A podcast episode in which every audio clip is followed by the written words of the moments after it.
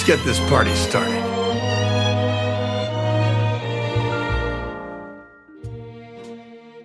Twas the night before Christmas, as told by me, Dwayne, at Tinsel Tunes podcast, originally by Clement Clarke Moore.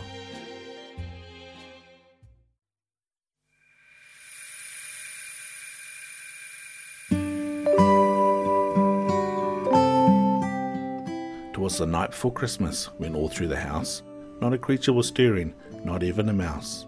The stockings were hung by the chimney with care, in hopes that St. Nicholas soon would be there. The children were nestled all snug in their beds, while visions of sugar plums danced in their heads. And Mamma in her kerchief and I in my cap had just settled down for a long winter's nap. When out on the lawn there arose such a clatter, I sprung from my bed to see what was the matter. Away to the window I flew like a flash, tore open the shutter, and threw up the sash. The moon on the breast of the new fallen snow gave the lustre of midday to objects below, when what to my wondering eyes should appear but a miniature sleigh and eight tiny reindeer. With a little old driver so lively and quick, I knew in a moment it must be St. Nick. More rapid than eagles his coursers they came, and he whistled and shouted and called them by name. Now Dasher, now Dancer, now Prancer and Vixen, on Comet, on Cupid, on Donner and Blitzen, to the top of the porch, to the top of the wall. Now dash away, dash away, dash away all.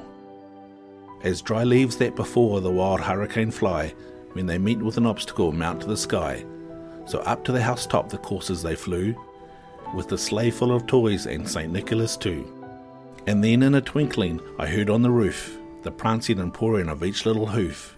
As I drew in my head and was turning around, down the chimney St. Nicholas came with a bound. He was dressed all in fur from his head to his foot, and his clothes were all tarnished with ashes and soot. A bundle of toys he had flung on his back, and he looked like a peddler just opening his pack. His eyes, how they twinkled, his dimples, how merry. His cheeks were like roses, his nose like a cherry. His droll little mouth was drawn up like a bow, and the beard on his chin was as white as the snow. The stump of a pipe he held tight in his teeth, and the smoke had encircled his head like a wreath. He had a broad little face and a little round belly that shook when he laughed like a bowl full of jelly. He was chubby and plump, a right jolly old elf, and I laughed when I saw him in spite of myself. A wink of his eye and a twist of his head soon gave me to know I had nothing to dread.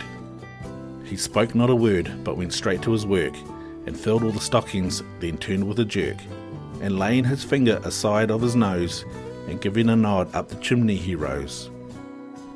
He sprang to his sleigh till his team gave a whistle, and away they flew like a down of a thistle.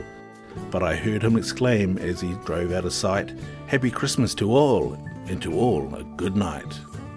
Merry Christmas, everyone.